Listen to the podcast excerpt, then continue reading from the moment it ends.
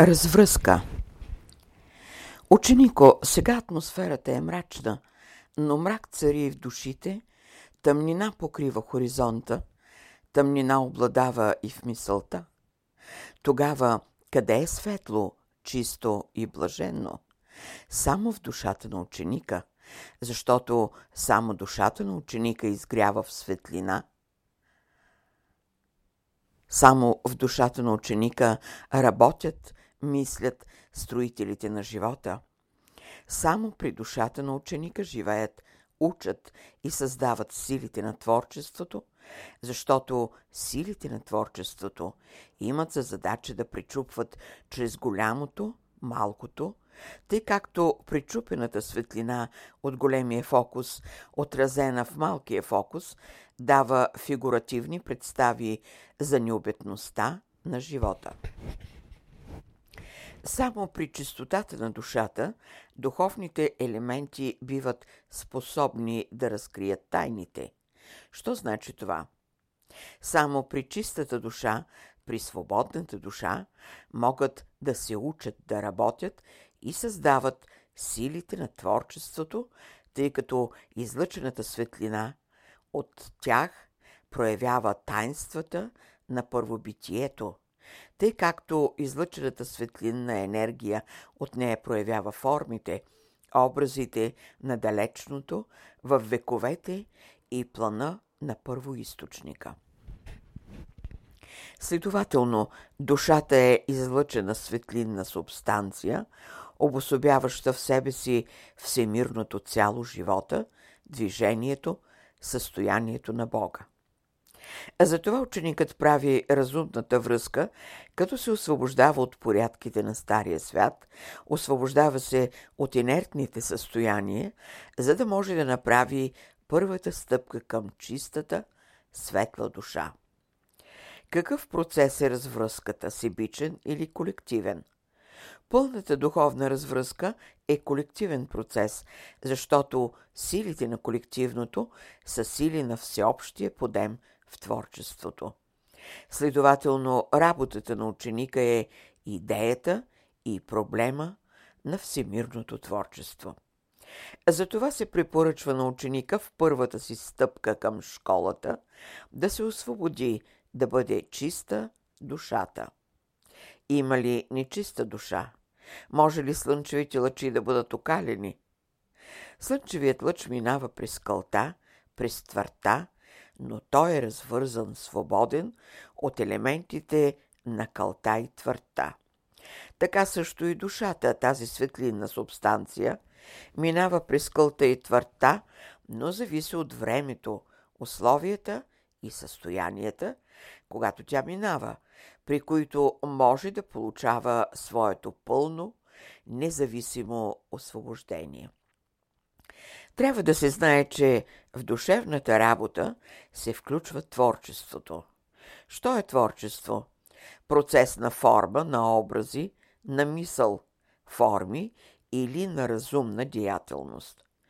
Творчеството подразбира процес на непрекъснатата деятелност на всемирните сили, които поддържат разумните връзки на великия порядък в битието, който порядък дава условията, възможностите за творчество, които включват и освобождението на битовата спяща душа, която има в себе си елемента, великия замисъл да възобнови в себе си небитието в битие.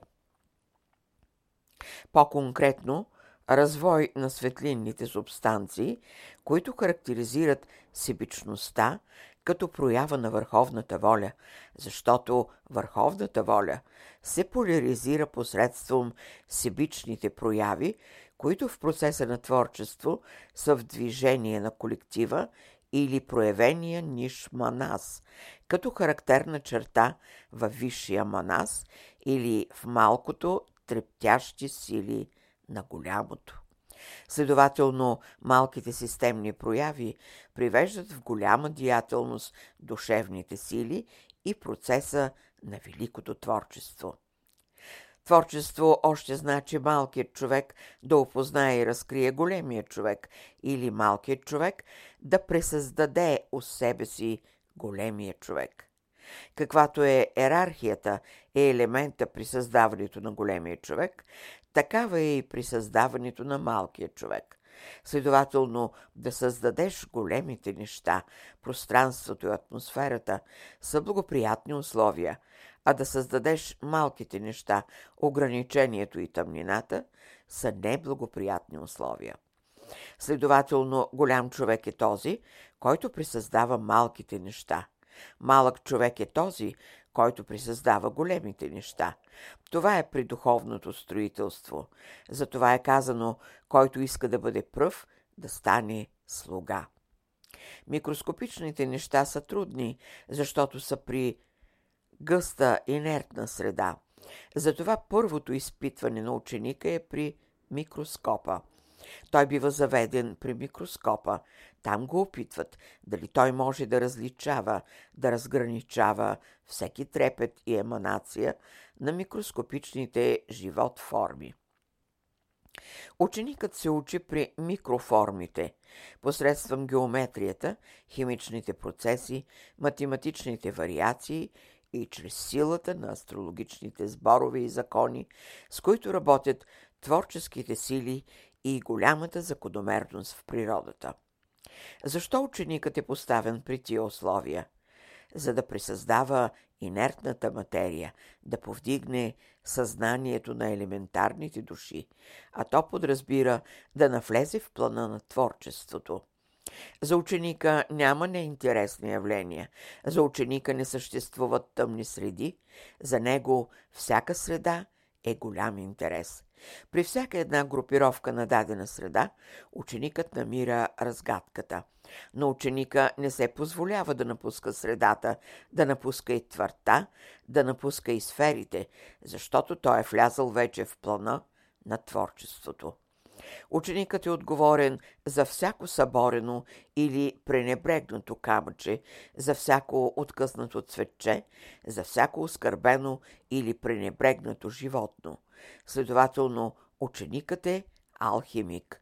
Той работи с силите на алхимичните процеси. Какво значи алхимични процеси? От инертната материя на възрастови всемирното движение алхимикът изважда есенцията, зародишите от тъмните сили и създава светла аура, която символизира замислите на творчеството. Но ученика не се позволява да покрива лицето си пред строящите се лъчи на слънцето. Но ученика не се позволява да бяга от вятъра, да се страхува от мълдията. Но ученика не се позволява да се крие от нещастието. Ученикът е алхимик. Той превръща всички неблагоприятни елементи в благоприятни, всички енергии и състояние в разумно развитие. Но ученика не се позволява да напуща планетата, на която е пратен да работи и да се скита на други планети. Ученикът не прави различие на божественото естество. За ученика Бог е навсякъде. Красивият образ и светлото лице на Твореца са пламенната идея, която възродява непреривното в човека. Той има максимата. Бог е навсякъде, през всяко време, като състояние и деятелност. Но ученика не се позволява да умира, не му се позволява да се дави, да се наранява, но ученика не се позволява да се скарва, да мрази, да убива и лъже. Ученикът е алхимик, който е над всички тези предпоставки, но ученика не се позволява още да се разсейва, да подлодява, защото той е алхимик и е над тези предпоставки. Всички тези животоформи – са само предпоставки в творчеството. Всичко това е допуснато в строителството, но за ученика е важна развръзката, да умее да развързва нещата, да освобождава нещата, за да бъдат те достъпни за него и да се учи. Науката е живот за ученика, а животът е виделина. Сега вие не се считайте обременени, ограничени, когато ви поставяме при известни условия, които наглед не са толкова благоприятни. Ние искаме да разширим съзнанието ви, да ви запознаем по-отблизо с реалността на живота, с промисъла на върховното творчество. И когато дойдете до положение, то да имате качествата нежност и самообладание, да бъдете изразители на онова, което е разумна предпоставка в творчеството. Целта на окултната школа е да запознае ученика в най-големи подробности в промисъла на дадено духовно време, събитие или стълкновение.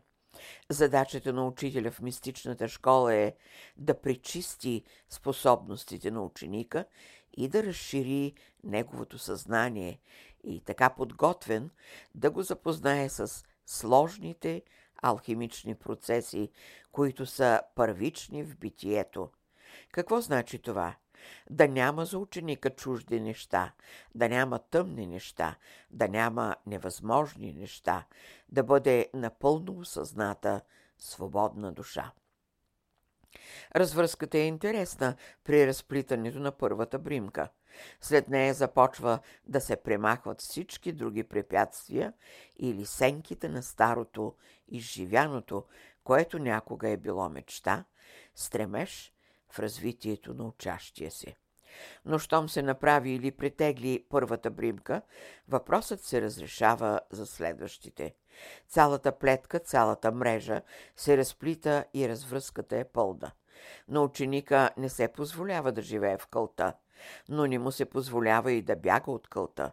Но ученика не се позволява да живее в тъмнината, но не му се позволява да бяга от тъмнината. Но ученика не се позволява да живее в дъното на океана, но не му се позволява да бяга от дъното на океана. На ученика не се позволява да е заровен в земята, но не му се позволява да бяга от земята. Следователно, свободен ли е ученика? Ученикът е винаги заед, но никога ограничен. Ученикът вечно работи и живее. Е ли условие за ученика всяко атмосферно влияние да може в своя стремеж да осъществи програмата на окултната школа върху себе си? Да, ученикът е над всички събития. Той е над неблагоприятните атмосферни влияния. Той само проучва явленията като даденост в природата. Едно ще знаете. За ученика съществуват само явления, непреривни явления.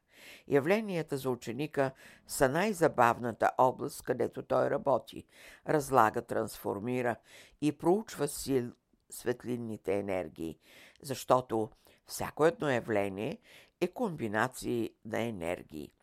Какво значи това енергия? Положителната наука казва, енергията е живота, енергията е луста, енергията е живот и радост, но кой е авторът на енергията или по чия вина енергията се проявява като живот или лост? Енергията е магическата пръчица в ръката на творческата сила на духа. Следователно, енергията е разумна сила, а не неразумна, както твърди официалната наука.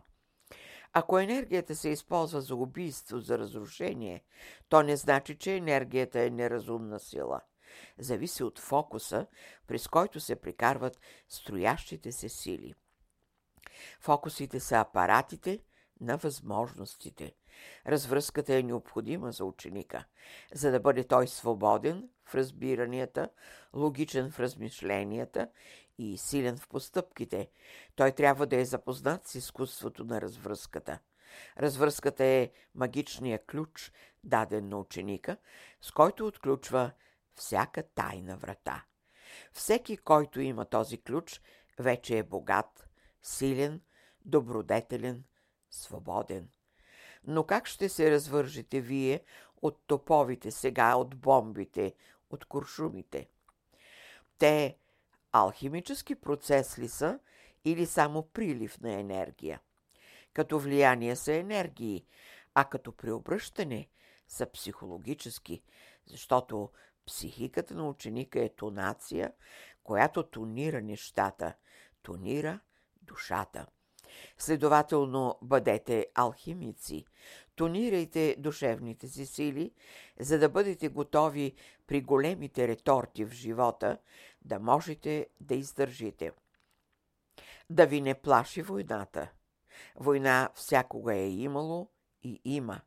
Вие не зависите от войната. Войната няма право над вас. Тя ще вземе само онова, което е за кесаря. 5 май 1944 година